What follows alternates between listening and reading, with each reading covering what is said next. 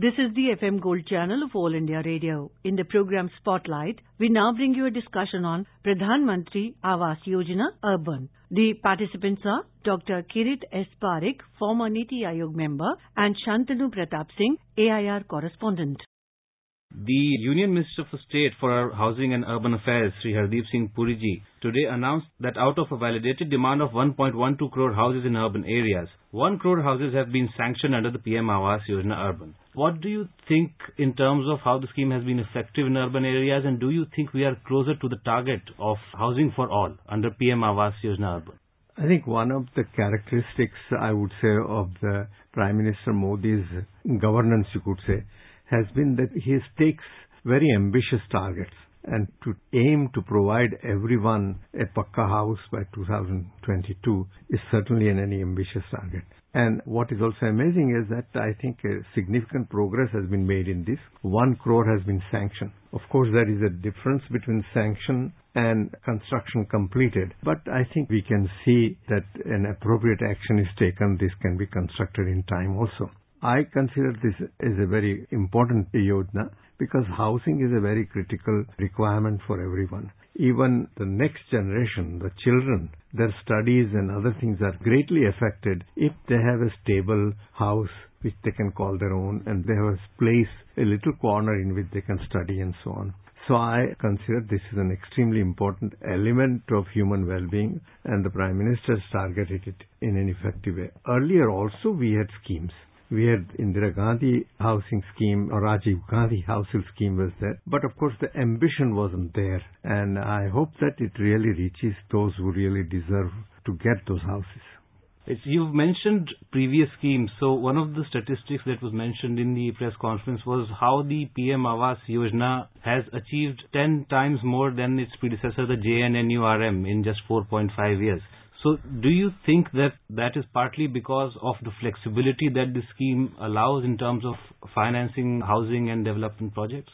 Yeah, I think one part is that. The other thing is that it has been somewhat decentralized. The local bodies have been given some action, some role to play in it. And the loan and the subsidy given through subsidized interest rate is a very significant amount of subsidy. For example, in the economically weaker section, the house floor area limit is 30 square meters. And they give something like two and a half lakhs of rupees upfront subsidy. And if they've got most of the money as rent, they save also in the kind of interest they have to pay most of the subsidy from the bank as a loan, the subsidy and the interest on the loan is also reduced. So there is a significant element of gain. And I think even for economically weaker section in urban areas, there may be lots of people who can afford and have this kind of a house and would love to have that. I know people who really try to buy a house on their own, even though it is far away, and even if it's from a private entrepreneur, they get taken for a ride. So I think it is important that a much more structured approach with reliable banks, loans and other things that are available is provided. So to that extent, I think it's a very good scheme and the ambition is certainly laudable.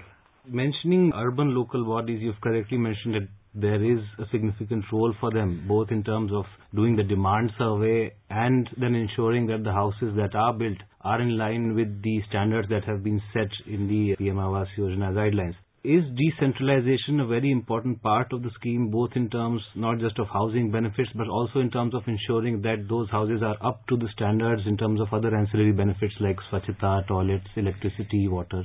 I think it's very critical that local bodies are involved because in the first place you need to find place where these houses are to be built. You need to make sure that the services are available which often are under the control of that is water and sewerage systems are available. And these connections are critical for making a house worthwhile or livable in some sense.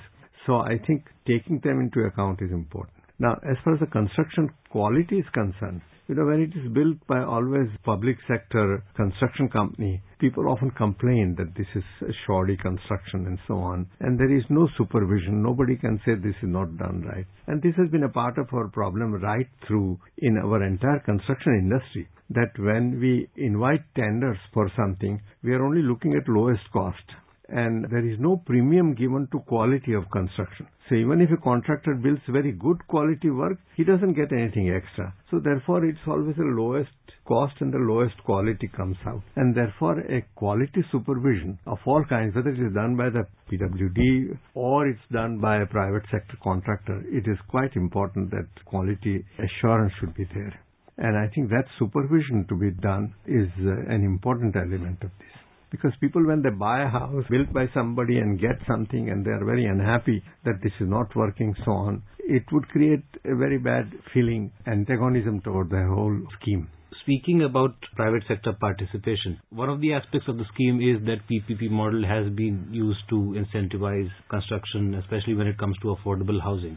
Do you see that as an obstacle in terms of incentivizing the private sector, especially because there is a major obstacle for incentivizing affordable housing in the private sector as the cost of the real estate or the land comes out to be not profitable for the private sector in the end? That is the general perception that people have in the real estate sector. Do you see that as a problem? No, I think the cost of land has to be really kept in mind. I mean, you just cannot say that if you're a public sector building it, I'm giving a land as free or at a subsidized rate. And for a private sector, you say they have to get land at the market price. Then the scheme would not work because the main problem in housing for the poor in urban areas is that the land is not available and the cost is extremely high. So one has to provide land on somewhat a level playing field basis to private and public sector, then the private sector participation can be effective and also very profitable to both buyer and the seller which is perhaps why the government has introduced the model PPP policy, which outlines options for the private sector. Talking about the scheme in particular, so under the four verticals, the slum rehabilitation with private developers, that's one. The second being affordable housing through credit-linked subsidies. The third being affordable housing through PPP, which we just talked about, and the fourth being beneficiary-led construction or enhancement of the houses. There are some statistics that come from the Ministry of Housing and Urban Affairs. The social groups or the beneficiaries that have benefited from this scheme. So that's 5 lakh senior citizens, 2 lakh construction workers, 1.5 lakh domestic workers, 1.5 lakh artisans, and 0.63 lakh differently abled people, 770 transgender persons, and 500 leprosy patients. So with the scheme which has such a wide expanse in terms of its beneficiaries, would you see some ancillary benefits apart from just providing the house? Because we've seen studies saying that asset ownership can be a means for social enhancement or in terms of upgrading their family's living standards. Yeah, so absolutely. You... But if you look at it, all these lakhs and lakhs numbers that you quoted, it will add up to maybe 10, 12 lakhs. And if I looked at some data that was last year or before last, the total houses actually delivered about 12 lakhs.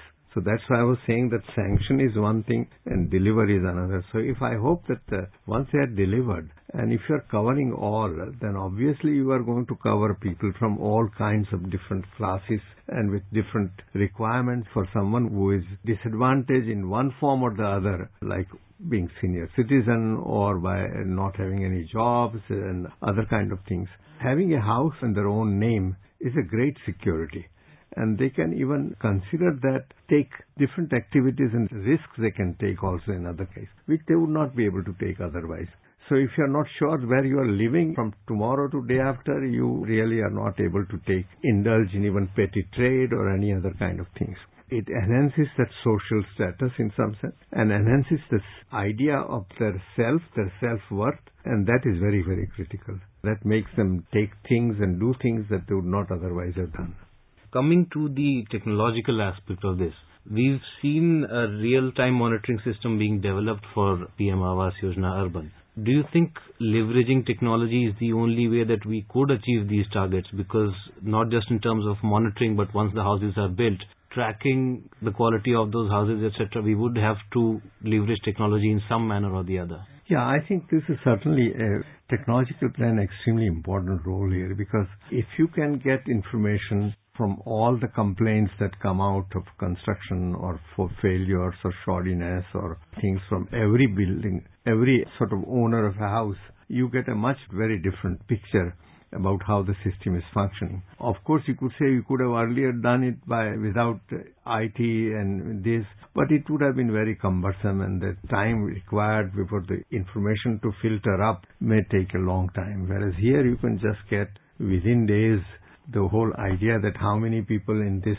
what percentage of the house owners complained, whether they were built last year, year before last, or three years ago, or six months ago. All this information can be easily classified in different different ways, and you can get a fairly good picture of where the problem lies.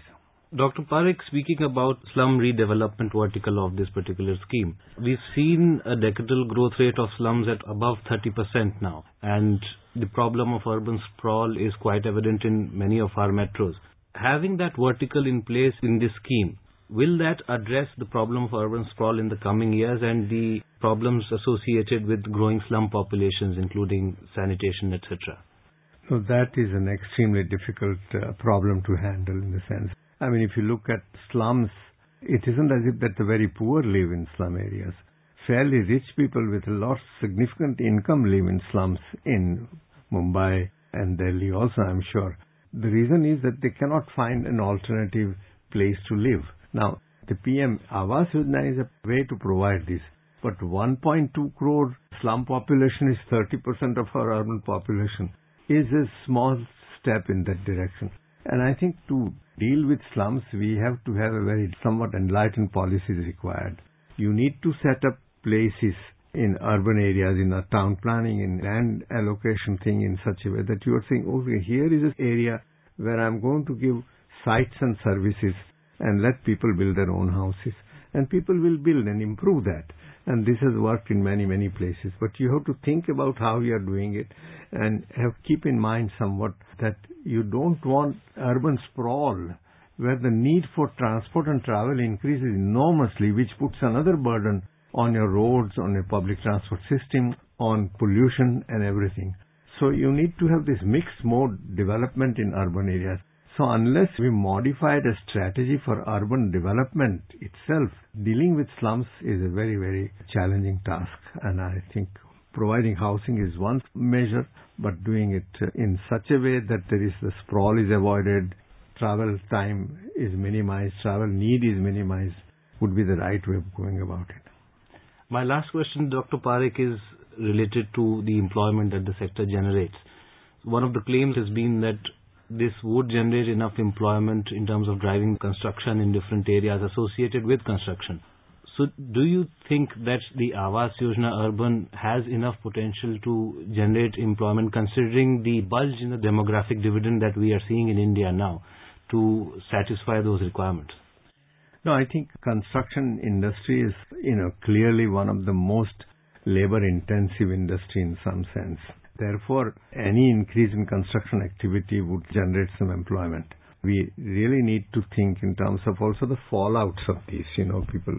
That is the, not the fallouts, but you could say the ancillary benefits, the upstream and downstream linkages here. That is, house is not just bricks and mortar, facilities, tiles, lighting, etc., etc.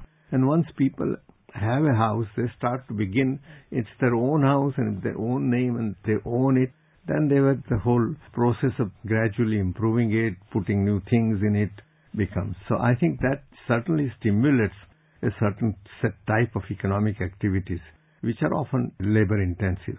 But uh, I think this 1.2 crore small housing is not a very large construction demand. So it really adds employment, but it is not going to put your economy on a fast growing track. In addition to the 1 crore houses that have been sanctioned under the PM Awas Yojana Urban, construction on 57 lakh additional houses is underway and 30 lakh houses have been completed with an investment of over rupees 6 lakh crores, creating 1.2 crore jobs. And we hope that this will result in achieving the target of housing for all by 2022. Thank you so much. Thank you. You were listening to a discussion on Pradhan Mantri Awas Yojana Urban. The participants were Dr. Kirit S.